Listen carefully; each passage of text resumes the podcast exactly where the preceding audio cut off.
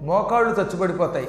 క్రమంగా నడుము చచ్చుబడిపోతుంది. వాడికి ఇంకా స్పర్శ ఉండదు. ఇలా పైకి లాక్కొస్తుంది. లాక్కొచ్చిన తర్వాత మాత్రం నడుం దగ్గర నుంచి ఏదో ఒక ప్రాంతం నుంచి మనిషి యొక్క ప్రాణము ఆ ఉదానుడు బయటికి గెంటుతాడు. ఈ ఉదానుడు అనేవాడే ఈ ప్రాణం బయటికి లాగేసేవాడు అనమాట అందువల్ల ఈ పంచప్రాణాలని రోజు భక్తితో తలుచుకుంటున్నాం మనం. ఎందుకో తెలిసిన ప్రాణాపాన వ్యానోదాన సమాన ఆసప్రాణ అని రోజు గాయత్రి మంత్రంలో వాటిని తలుచుకుంటే వాళ్ళకి జాలి కలిగి ఎక్కువ బాధ లేకుండా శరీరం విడిచిపెట్టేలా చేస్తారట. అలాగే భగవంతుడికి నైవేద్యం పెట్టేటప్పుడు ఓం ప్రాణాయ స్వాహ ఓం అపానాయ స్వాహ ఓం వ్యానాయ స్వాహ ఓం ఉదానాయ స్వాహ ఓం సమానాయ స్వాహ అని ఈ పంచ వ్యాహృతుల ద్వారా పరమాత్మకి నైవేద్యం పెడితే అప్పుడు ఈ వ్యాహృతులు సంతోషించి శరీరాన్ని సక్రమంగా అట్టే పెడతాయి వాటిని భక్తితో విన్నా భక్తితో చేసినా వాళ్ళని రక్షిస్తాయి.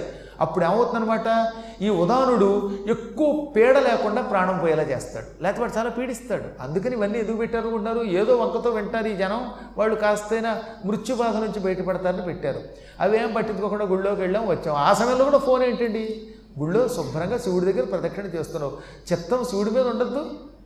హాయిగా నిజంగా అచ్చక స్వామిని చూస్తే ఎంత ఆనందం కలుగుతుందో నాకైనా పాప పెద్దవారు ఎప్పుడూ మహాదేవ మహాదేవ మహాదేవ నోట్లో చాలా మహాదేవ మహాదేవ అన్నారు. ఎవడు నిరంతరం నోటి నుంచి మహాదేవ మహాదేవ మహాదేవ అంటాడో అటువంటి వాడు నోరు పరమ పవిత్రమైన వేదంతో సమానం అవుతుంది. మనం పలకరించేటప్పుడు అలాగే పలకరించాలి. నేనేదో పొగడ్డానికి వాళ్ళ వల్ల ఏదో లాభం కోసం మాట్లాడేవాళ్ళం కాదు. మాకు ఎవరి వల్ల లాభము లేదు నష్టము లేదు పుణ్యము లేదు పాపము లేదు. కానీ ఒక సద్గుణాన్ని ప్రశంసించాలి. హాయిగా గుళ్ళో ఉన్నంతసేపు మహాదేవ మహాదేవ అంటూ ఉంటే ఎంత గొప్ప తత్వం అండి అది. ఎవరిని పలకరించినా అలా పలకరించండి హాయి ఎవడు నిరంతరం మహాదేవ మహాదేవ అంటాడో మీకు కాశీఖండంలో చెప్పలా? లీలతో మహాదేవ మహాదేవ మహాదేవ అని పలికేవాడికి మరణకాలంలో కంఠంలో మూడు శివలింగాలు వస్తాయిట. మీరు రోజు మహాదేవ మహాదేవ అనండి. ఈ గొంతుకులో మూడు శివలింగాలు వస్తాయి. సూక్ష్మంగా కనపడకుండా. ఆ శివలింగములు పోయేటప్పుడు మనల్ని నరకం వెళ్ళకుండా కైలాసానికి పంపుతాయి. అందుకని మహాదేవ స్మరణ చెయ్యాలి. కాబట్టి ఎందుకంటే నేను ఎందుకు చెప్తానంటే ఆలయాలకు వెళ్ళినప్పుడు మనం ఈ సెల్ ఫోన్లు గిల్ ఫోన్లు తీసిపారండి ఈ సెల్ మిమ్మల్ని హెల్లకి తీసుకెడుతుంది. ఆ కాసేపు దాని మీద దృష్టి పెట్టండి. ఓ నవగ్రహాల దగ్గరికి వెళ్ళారు ఓ శివాలయానికి వెళ్ళారు అమ్మవారి దగ్గరికి వెళ్ళారు. ఎక్కడికి వెళ్ళినా ఆ కాసేపు చిత్తం అక్కడే ఉంచాలి. మనస్సు లగ్నం చేసి అన్నీ మర్చిపోయి పక్క మీద దృష్టి లేకుండా కనుక ఆ భగవంతుడిని ధ్యానం చేస్తే వాడు రక్షిస్తాడు. అందువల్ల ఎందుకు చెప్తానంటే వాడు నైవేద్యం పెట్టినప్పుడు ఈ ప్రాణాపాన వ్యానోదాన సమానాలను తలుచుకుంటారు. వాటన్నిటికీ స్వాహాకారం చెబుతారు. అప్పుడు అవి మనల్ని అంత్యకాలంలో తీవ్ర దుఃఖం నుంచి రక్షిస్తాయి. తీవ్రమైన బాధపడి మరణించకుండా కాపాడతాయి. ఇవన్నీ భగవంతుడు మనకి కష్టంలో సుఖాలని ఇచ్చాడు. వాటిని గ్రహించాలి. ఈ ఉదాహరణుడు అనేవాడు క్రమంగా ఈ శరీరంలో వచ్చి ఏం చేస్తాడు? ప్రాణవాయువు బయటికి లాగాలి. ఎలా లాగుతాడు? కొంతమందికి మలద్వారం గుండా ఈ ప్రాణాన్ని ఉదాహరణుడు అనేవాడు బయటికి గంటుతాడు. అంటే కొంతమంది ప్రాణం మలద్వారం గుండా పోతుంది. వాడికి మలద్వారం గుండా పోయిందని ఎలా తెలుస్తుంది? దానికి కూడా మార్కండేయ పురాణం చెప్పింది. వాడు ప్రాణం పోయే ముందు మోషన్స్ అయిపోతాట. విరోచనం అయి చచ్చిపోతాడు. మలం విడిచిపెట్టు పోతాడు. అంటే అర్థం ఏంటనమాట వాడి ప్రాణం మలద్వారం గుండా పోయింది. అధోముఖం అంటారు దాన్ని. అది నీచ మరణం. వాడు గ్యారంటీగా నరకానికి పోతాట. మళ్ళీ నా మీద పడకండి. నేను పురాణాల్లో ఉన్నవి చెబుతున్నాను. నా సొంత పెత్తనంతో నా పైత్యంతో చెప్పడంలా. మళ్ళీ బయటికి వెళ్ళి మమ్మల్ని తెప్పుతావా? అంటే నేనేం చేయను మరి? కొందరు మూత్ర ద్వారం గుండా విడిచిపెడతారంటే మూత్ర విసర్జన కడతాడు. డామని ప్రాణం అందులోంచి పోతుంది. అంటే ఈ ఉదాహరణుడు అక్కడి నుంచి గెంటాడు బయటికి. నవరంధ్రాలను ఉంటాయి మన శరీరంలో తొమ్మిది కన్నాలు. ఈ కన్నాల్లో ఒకటి మలద్వారం ఒకటి మూత్రద్వారం. మరికొంతమందికి ఏమవుతుందన్నమాట? నోట్లోంచి ప్రాణం పోతుంది. వాడికి నోట్లోంచి ప్రాణం పోయిందని ఎలా తెలుస్తుంది? పోయే ఆ నోరు తెరుస్తాడు ఇక నోరు మొయ్యడు వాడు. ఆవులించినప్పుడు కత్తలే ప్రాణం పోయినప్పుడు నోరు తెరిస్తే నోట్లోంచి ప్రాణం పోతే ఆ నోరు ఇక ముయ్యమన్నా ఇలా ఎంత గింజుకున్నా దగ్గరికి వెళ్ళ చూడండి కొంతమందికి అలా నోరు తెరుచుకుని పోతాడనమాట కొంతమంది శవాల దగ్గరికి వెళ్ళినప్పుడు చూస్తే తెలుస్తా. అంటాడంతే పాపం. ప్రాణం ఒట్టుకొచ్చి పోయింది. ఇది మూడవ ద్వారం. మరికొంతమందికి ఈ ముక్కో ఈ ముక్కో ఏదో ముక్కులోంచి పోతుంది. ఇవి రెండు ద్వారాలు. మొత్తం తొమ్మిది ద్వారాల్లో ఒకటి మలద్వారం ఒకటి మూత్రద్వారం ఒకటి నోరు రెండు ముక్కులు అక్కడికి ఐదు రెండు చెవులు ఆ రెండుతో కలిపి ఏడు రెండు కళ్ళు మొత్తం తొమ్మిది. ఈ నవరంధ్రాల్లో ఏదో ఒక దానికి సాధారణ ప్రాణుల యొక్క ప్రాణం పోతుంది. ఈ సాధారణ ప్రాణులను ఎందుకంటున్నారంటే కొంతమంది అపూర్వంగా ఈ పైన ఈ తొమ్మిది ద్వారాలు కాకుండా ఈ సహస్రార కమలమును బ్రహ్మరంధ్రమును భేదించుకొని ప్రాణం విడిచిపెడతారు. వాళ్ళ యోగాభ్యాసం వల్ల ఈ తలపైన ఉన్నటువంటి రంధ్రం సరిగ్గా శిరస్సుకు పైన ఉంటుందన్నమాట ఇక్కడ. ఇది టక్కన పగిలి అందులోంచి ప్రాణం పోతుంది. భీష్ముడు అలా విడిచిపెట్టాడని భారతంలో చెప్పుకున్నాం కదా మనం. యోగులు అలా శరీరం విడిచిపెడతారు. యోగులు యోగాభ్యాసం వల్ల ప్రాణం పైకి తండేలా చేస్తారు. ఈ ఉదానమనే వాయువు సమానుణ్ణి అపానాన్ని ప్రాణాన్ని కలిపి ఇక్కడికి తీసుకొస్తుంది. అక్కడికి తీసుకురాగానే మిగతా ప్రాణం దాంతో కలుస్తుంది. అది గిర్రును తిరుగుతుంది ఇక్కడ. తిరిగి ఒక్కసారి క్లీం అనే బీజమును ఉచ్చరిస్తుంది. ఇక్కడ టక్కర పగులుతుంది. పగలగానే అందులోంచి సూక్ష్మ రూపంతో ప్రాణం పైకి వచ్చేస్తుంది వాడు యోగి.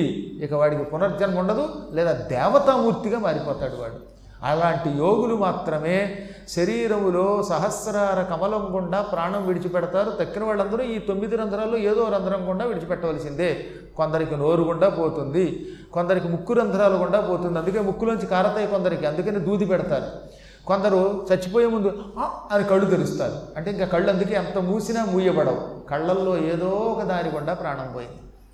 మరికొంతమందికి చెవులు పగిలి చెవుల్లోంచి నెత్తురు వచ్చి అందులోంచి ప్రాణం పోతుంది. చెవుల్లోంచి ప్రాణం పోయేవాళ్ళు కొందరు.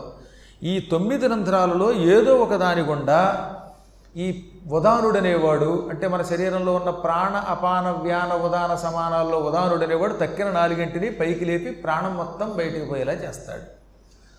ఆ సమయంలో కొందరికి నోట్లోంచి లాలాజలం కూడా వస్తుంది. అప్పుడు గనక తులసీ తీర్థాన్ని గోవింద నామస్మరణపూర్వకంగా నోట్లో పోయగలిగితే ఇందులో ఏదైనా నీచ మార్గం గుండా ప్రాణం పోతే వాడు కొంతలో కొంత సుఖం పొందుతాట ఏదో మలమూత్ర ద్వారాలు గుండా ప్రాణం పోయిందనుకోండి అప్పుడు వాడు నరకానికి వెళ్ళాలి కదా.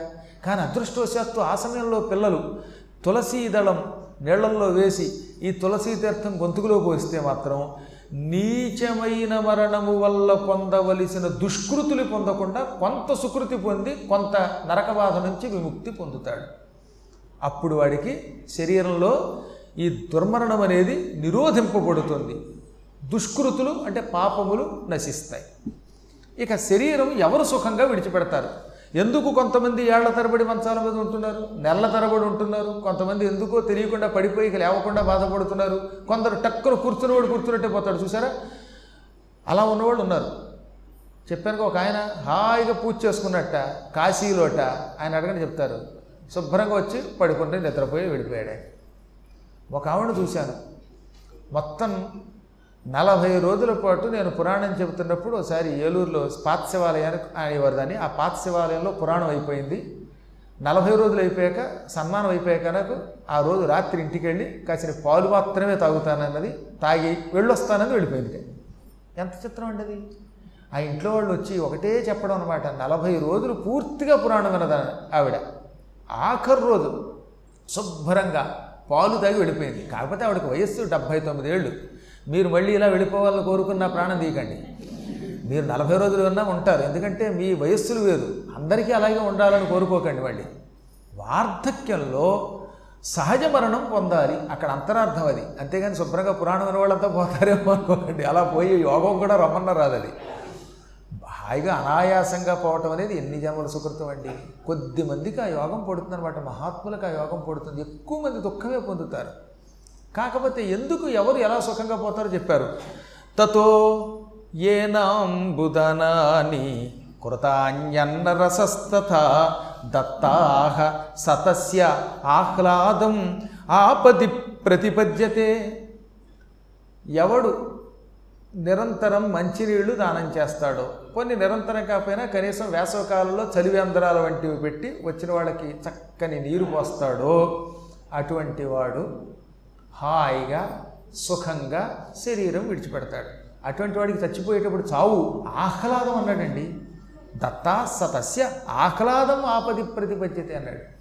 రోజు మంచినీళ్ళు దానం చేసే పుణ్యాత్ములు ఉన్నారు. అందుకే పూర్వం జలదానం చేసేవారు. చెరువులు తవ్వించారని నూతులు తవ్వించారని ఉట్నే చెప్పామా? ఇప్పుడు తెలియక కలియుగంలో చెరువులన్నీ పూర్తి చేసి స్థలాలు చేసేస్తున్నారు మహాపాపాలు చేస్తున్నారు. దేవాలయం భూములు తీసుకెళ్ళి వాడు ఎవడికో అంటగట్టేట ఎవడు పెట్టమన్నాడంటే తీసుకెళ్ళా వీళ్ళు? దేవాలయం భూములు కోర్టులు నెత్తి మీద గట్టిగా మొడుతున్నాయి ఈ మూర్ఖులకి. ఎంత ముట్టినా వింటలేదు. ఎన్ని కోర్టులు తీర్పిస్తాయండి? న్యాయమూర్తులకు కూడా కేసులు ఓ పట్టాన సాల్వ్ అవ్వవు ఎన్నో పెండింగులు ఉంటాయి. మీరు వినే ఉంటారు భరతగుప్తా గారని ఒక చాలా యువకుడు ఆయన. శ్రీశైల దేవస్థానానికి ఆయన ఈవోగా ఉండగా ఆయన చేసిన సేవ అంతా ఇంత కాదు. ఎన్ని పురాణములు చెప్పించాడు ఎన్ని వ్యవస్థలు చేశాడు ఆయన. అసలు అవినీతి సహించేవాడు కాదు ఆయన. ఆయన హయాంలో ఏం చేశారో తెలుసా? ఒకసారి ప్లాస్టిక్ బియ్యం వచ్చేయట తీసి అవతల బారేయండి ప్రసా ప్రజలకు మాత్రం ప్రసాదం మంచి బియ్యంతో వెళ్ళాలన్నారు. ఆయన అటువంటి పుణ్యాత్ములను ట్రాన్స్ఫర్ చేస్తాం మనం. మనకు అలాంటి వాళ్ళు కావాలి వాడు. కొద్దిమంది ఉన్నారండి. నాకు చాలా నేను దగ్గరుండి చూశాను. అలాగే ఎల్వి సుబ్రహ్మణ్యం గారు ఈవోగా ఉన్నంతకాలం అసలు లైవ్లే లైవ్లు పురాణాలు. మహానుభావుడు టీటీడీకి ఈవోగా చేశారు ఎల్వి సుబ్రహ్మణ్యం గారు? అలాంటి వాళ్ళు అవసరం మనకి. కొద్దిమంది లేకపోలేదు ఆ పుణ్యాత్ములు ఉండాలి. కానీ వాళ్ళని అట్టే పెట్టరాయి ఇప్పుడు మేము ఎందుకు పొగుడుతాం? అంటే మేము పొగిడితే మీలాంటి వాడికి తెలుస్తుంది. తెలిస్తే మీరైనా బాధ్యత వహించి అటువంటి వాళ్ళని మంచి గొడవకు వేస్తారని అంతకంటే లేదు. నా కోరిక అది. మాకేం వ్యక్తిగతంగా ఇప్పుడు ఏ వారి వల్ల ఏ ప్రయోజనం లేదు. మేము అసలు కోరుకునేవాళ్ళం కాదు. కానీ ధర్మ సంరక్షకుల్ని ధర్మాత్ముల్ని వెయ్యాలి. ఈ దాన ధర్మాల్లో జలదానం చేసేటటువంటి పుణ్యాత్ములు ఉన్నారే అటువంటి వాళ్ళు సుఖంగా శరీరం విడిచిపెడతారు. అన్నాని ఏన దత్తాని శ్రద్ధా పూతేన చేతస సోపి తృప్తిమవాప్నోతి వినాప్యన్నేన వైతదా. ఎవరు నిరంతరం అన్నదానం చేస్తారో అటువంటి పుణ్యాత్ములు హాయిగా శరీరం విడిచిపెడతారు. ఏమీ కష్టం లేకుండా వేదన లేకుండా పోతారు. తెలుగులో అనువాదం చేస్తూ మారణ గారు తోయాన్నదాన పరాయణుండగువాడు వేదన రహితుడై విడుచునడలు అన్నాడు ఆయన. తోయము అంటే నీరు అన్నం ఈ రెండింటిని నిత్యం దానం చేసేవాళ్ళు ఉన్నారే వాళ్ళు వేదన లేకుండా శరీరం విడిచిపెడతారట. అందులో పేదవాళ్ళకి పెట్టే అన్నం మరింత గొప్పదండి. పాపం ఇప్పుడు ఆసుపత్రికి వస్తున్నారు ఆ పేషెంట్లతో వచ్చేవాళ్ళు అందరూ ఎంతో యాతన పడిపోతున్నారు తిండి లేక అల్లాడుతున్నారు అటువంటి వాళ్ళకి అన్నం పెడుతున్నటువంటి పుణ్యాత్ములకి ఎందుకు ఇస్తాడు భగవంతుడు కష్టం ఇవ్వడు వాళ్ళంతా కూడా శుభ్రంగా ఆయువంతా అనుభవిస్తారు. వార్ధక్యంలో సుఖంగా శరీరం విడిచిపెడతారు పుణ్యాత్ములు. అందుకని అన్నదానం చేయాలి అందుకని జలదానం చెయ్యాలి. అది కూడా భక్తితో చేస్తూ ఉంటే పరమాత్ముడు చూసి రక్షిస్తాడు. అందుకే అన్నం వల్ల జీవులు పుడుతున్నాయి కనుక అన్నం వల్ల తృప్తి పొందుతున్నాయి కనుక అన్నదానం చేసిన వాడికి పొరపాటున కూడా ఆపద రాదు. వాడు సుఖ శరీరంగా విడిచిపెడతాడు. ఇంకా శ్రద్ధదాన అని ఒక గొప్ప పదం వేశారు మార్కండేయ పురాణంలో. శ్రద్ధదానుడు అంటే శ్రద్ధగా పురాణం వినేవాడు శ్రద్ధగా వేదం వినేవాడు శ్రద్ధగా పురోహితులు మంత్రం చదువుతూ ఉంటే వినేవాడు వీళ్ళని శ్రద్ధదానులు అంటారు. ఇప్పుడు పురోహితులు వచ్చి కూర్చున్నారు. వాళ్ళు చక్కగా కంఠం ఎత్తి వాళ్ళ యొక్క మంత్రాలను వినిపిస్తున్నారు. వేద మంత్రములు కానీ లేక స్మార్త మంత్రములు కానీ వినిపిస్తున్నప్పుడు మనం అక్కడ అటు ఇటు దృష్టి చెదరకుండా వినాలట. ఎంతో కష్టపడి వాళ్ళు చదువుతుంటే వాళ్ళ దాన్ని వాళ్ళు చదువుకుంటూ ఉంటే వీడు శుభ్రంగా మాట్లాడుకుంటూ మూడు పిల్లలు కొట్టుకుంటూ తిట్టుకుంటూ పిల్లలు కూర్చోబెడుతూ ఇంట్లో టీవీలు చూస్తూ వింటే మీకు ఏం ఉపయోగం లేదు. అది శ్రద్ధదానులు అన్నారు వాళ్ళు అశ్రద్ధదానులు. అటువంటి వాళ్ళు నరకానికి పోతారట. అందుకే మీరు పురోహితులు వచ్చిన కాసేపు అన్నీ మర్చిపోండి. వాళ్ళు ఎదురుగుండా కూర్చోండి. మీ సొంత పెత్తనంతో వాళ్ళకి సలహా ఇవ్వకండి. చేతులు కట్టుకు వినండి. ఇప్పుడు నాకేదో పాండిత్యం వచ్చు కదా అని ఆ కాసేపు పురోహితుడికి నేను సలహా ఇవ్వకూడదామండి బ్రహ్మ ఆయన. ఆ కాసేపు ఆయన ఏమన్నారు? బ్రహ్మ అన్నారు. నేను మా అమ్మగారి కార్యం కానీ నాన్నగారి కార్యం కానీ పితృకార్యం పెట్టేటప్పుడు మా దగ్గరకు వచ్చేటటువంటి ఆ బ్రహ్మలు ఏం చెబితే అలా చేస్తాం. నాకు వచ్చు కదా అని నా పాండిత్యం అక్కడ ప్రదర్శించకూడదు పొరపాట్లో కూడా. ఆ కాసేపు ఆయన పరబ్రహ్మస్వరూపుడు ఆయన గౌరవించు. కాళ్ళు కడుగు. భోక్తగా వస్తాడు ఇంత కుర్రాడైనా సరే. కాళ్ళు కడుగు ఆ నీళ్ళు ఎత్తి మీద వేసుకో. నేను చదువుకున్నాను లేక నేను డబ్బు ఉన్నవాడిని ఈ దురహంకారం అక్కడ ప్రదర్శించకూడదట. ఎవరైతే ఇలా పురోహితుల్ని అర్చకుల్ని వేద పండితుల్ని ఈ పౌరాణికుల్ని ఇలాంటి వాళ్ళని గౌరవించి శ్రద్ధగా వారు చెప్పిన వింటారో వాళ్ళందరికీ శ్రద్ధదాన అని పేరు. కృష్ణుడు సుస్పష్టంగా భగవద్గీతలో చెప్పాడు అజ్ఞశ్చ శ్రద్ధదానశ్చ సంశయాత్మ వినశ్యతి అని. అజ్ఞాని అశ్రద్ధదానుడు అంటే శ్రద్ధ లేకుండా ఉండేవాడు. ఈ మంత్రశాస్త్రాల దగ్గర వాటి మీద నమ్మకం లేకుండా వినేవాడు. మనస్సు పెట్టి విననటువంటి వాడు ఇలాంటి వాడు సందేహాలతో పట్టి పీడింపబడేవాడు అన్ని అనుమానాలు వాడికి. ఏమండి? ఎడం వైపుకి తిరిగి ప్రదక్షిణ చేయాలా కుడి వైపుకి తిరిగి ప్రదక్షిణ చేయాలా? అన్నం తినేటప్పుడు ముక్కు ఇలా పెట్టుకోవాలా ఇలా పెట్టుకోవాలా? తల ఇలా పెట్టి తినాలా ఇలా పెట్టి తినాలా? కుక్క ఎదురుగుండా కుడి వైపు పెడితే మంచిదా ఎడం వైపు పెడితే మంచిదా? ఏమిటిది? కుక్క ఎటు పెడితేనేంటి? అది కుక్క. మనల్ని కరవకుండా పెడితే మంచి సుఖం అని చెప్పాను ఒకసారి మండి. ఈ మరీ అనుమానాలతో రోజు పట్టి పీడపకూడదు. ధర్మ సందేహం పర్వాలేదు. అధర్మ సందేహం అనవసరం అనమాట అగ్గిపెట్టితో దీపారాధన చేయకూడదు అన్నట్టేవాడు అగ్గిపెట్టి గురించి పురాణాల్లో ఉంటుందో చెయ్యొద్దని. అగ్గిపెట్టినా దీపారాధనం నకుర్యాత్ అని ఉంటుందా? అసలు అగ్గిపెట్టి ఉందా కాబట్టి ఈ పిచ్చి పిచ్చివన్నీ కూడా లేనిపోయి మనం కల్పించుకుని గందరగోళం పడిపోతున్నాం. అందువల్ల కలియుగంలో ధర్మ సందేహాలు పోయి అధర్మ సందేహాలు పెరిగాయి. ఇలా అనుక్షణం సందేహంతో ఉంటారు చూసారా సంశయాత్మ ఇలాంటి సందేహాలతో ఉన్నవాడు వినశ్యతి. నశ్యతి అంటే నశిస్తాడు వినశ్యతి అంటే సర్వనాశనం అయిపోతాడు కాబట్టి అశ్రద్ధ ఉండకూడదు శ్రద్ధతో ఉండాలి. ఇలా శ్రద్ధతో ఉన్నవాడు వీళ్ళంతా సుఖంగా వెళ్ళిపోతారనమాట వరుసగా లిస్ట్ ఇచ్చాడు ఇప్పుడు. శ్రద్ధదానుడు నిత్య సత్యవ్రతుండును భూసుర గురు పూజ్య పూజకుండు. విను కామ సంరంభ విద్వేషముల చేసి ధర్మంబు దప్పని నిర్మలుండు. అనసూయుడును హ్రీ సమన్వితుడును సుఖ మృతి పొందుదురు సుఖమృతి పొందుదురు సీత వ్యతత మోహ తామసం బులబరయక ద్రవిణదానపరుడు జ్ఞానప్రదాత. దీపప్రదాతయును శరీరము దొరకుదురు ఒగిన పలికినట్ల చేయువాడొందు మేలైన చావు. నిత్యం సత్యం పలికేవాడు. నేను సత్యమే పలుకుతాను అసత్యం పలకను అని కఠినంగా నియమం పెట్టుకున్న పుణ్యాత్ములు అంటారు. వాడు ప్రాణం పోయిన అసత్యం ఆడరు నిన్నటితో పూర్తయింది హరిశ్చంద్రోపాఖ్యానం. అందులో ఏముంది? హరిశ్చంద్రుడు అటు సూర్యుడు ఇటుపడిచిన సత్యం తప్ప అసత్యం పలకనన్నాడు ఆయన. భార్య చావడానికి సిద్ధమయ్యింది. తాను చచ్చిపోయినా తన కొడుకు చచ్చిపోయినా అన్నీ పోయినా సత్యం సత్యం సత్యం అన్నాడు ఆయన. రాముడు సత్యం కోసం ప్రాణం ఇచ్చాడు. అంబరీషుడు సత్యం కోసం తన శరీరాన్ని త్యాగం చేయడానికి సిద్ధపడ్డాడు. బలిచక్రవర్తి ఏమన్నాడు ఆయన? పొరపాటున అసత్యం అన్నాడు ఆయన.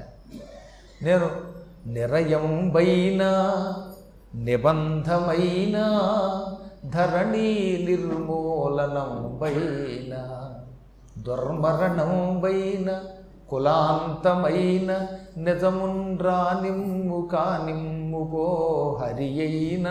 హరుడైన నేరజ అభ్యాగతుండైన నవ్వు తిరుగన్నేరదు నాదు జిహ్వ వినుమా ధీవర్య వేయేటికిన్. బలిచక్రవర్తిని వాళ్ళ గురువుగారు ఎందుకు నాయన? మూడు అడుగులు దానం ఇవ్వద్దంటే అప్పుడు ఆయన అన్నమాట ఏమిటో తెలుసా? నరకం వచ్చిన జైలు పాలైపోయిన నా భూమి నాశనమైన నాకు భయంకరమైన మరణం వచ్చిన కులం నశించిపోయిన వచ్చినవాడు విష్ణువైనా బ్రహ్మైనా లేక శివుడైనా అభ్యాగతుడిగా వస్తే ఇచ్చిన మాట తప్పను. ఏమైపోయినా పర్వాలా? పోతే పోతుంది రాజ్యం పోతే పోతుంది శరీరం. పెళ్ళం పోవచ్చు బిడ్డలు పోవచ్చు బహుబంధనములు రావచ్చు మరెన్నో నరకములు రావచ్చు గాక. మాట తప్పలేను మానధనుణ్ణి మాట కోసమే నిలబడ్డానన్నాడు. ఇలాంటి వాడు నిత్య సత్యవ్రతులు. అటువంటి వాడు సుఖంగా శరీరం విడిచిపెడతారు. హాయిగా ఏసీ రూములో కూర్చున్నవాడు ప్రాణం వింటే ఎంత హాయిగా ఉంటుందో అలా ప్రాణం విడిచిపెడతాట అసలు ప్రాణం పోతున్నప్పుడు బాధ ఉండదట. సాధారణంగా ప్రాణం పోయే ముందు శరీరం అతి బాధ పొందుతుంది. ప్రాణం పోయే ముందు ఈ శరీరంలో సూదులు గుచ్చినట్టుగా ఉంటుందిట. గోళ్ళల్లో లక్షల కొలది సూదులు గుచ్చినట్టుగా ఒళ్ళంతా వేలాది తేళ్ళు కుడుతూ ఉంటే ఎంత బాధ ఉంటుందో పావులు కాటేస్తే ఎంత బాధ ఉంటుందో ముళ్ళు ఒళ్ళంతా దిగిపోతూ ఉంటే ఎంత బాధ ఉంటుందో అగ్నిలో భగభగ మండిపోతూ ఉంటే ఎంత బాధ ఉంటుందో చచ్చే ముందు శరీరానికి అంత బాధ ఉంటుంది ఆ ప్రాణం బయటికి పోవాలంటే అంత బాధ ఉంటుంది. ఒక కాలు మత్తుమంది ఒకటి నరికేస్తే ఏమవుతుంది? అలాంటి బాధలు అనుభవిస్తాడు వాడు. అందుకే దానికి మరణావస్థ అన్నారు. ప్రాణం పోయే ముందు వచ్చే బాధని వర్ణించడానికి అలవి కాదు అది. ప్రాణం పోతున్నప్పుడు ఆ కాసేపు అనుభవించేవాడికే తెలియాలి. అనుభవైక వేద్యం తప్ప వర్ణిస్తే తెలిసేది కాదు.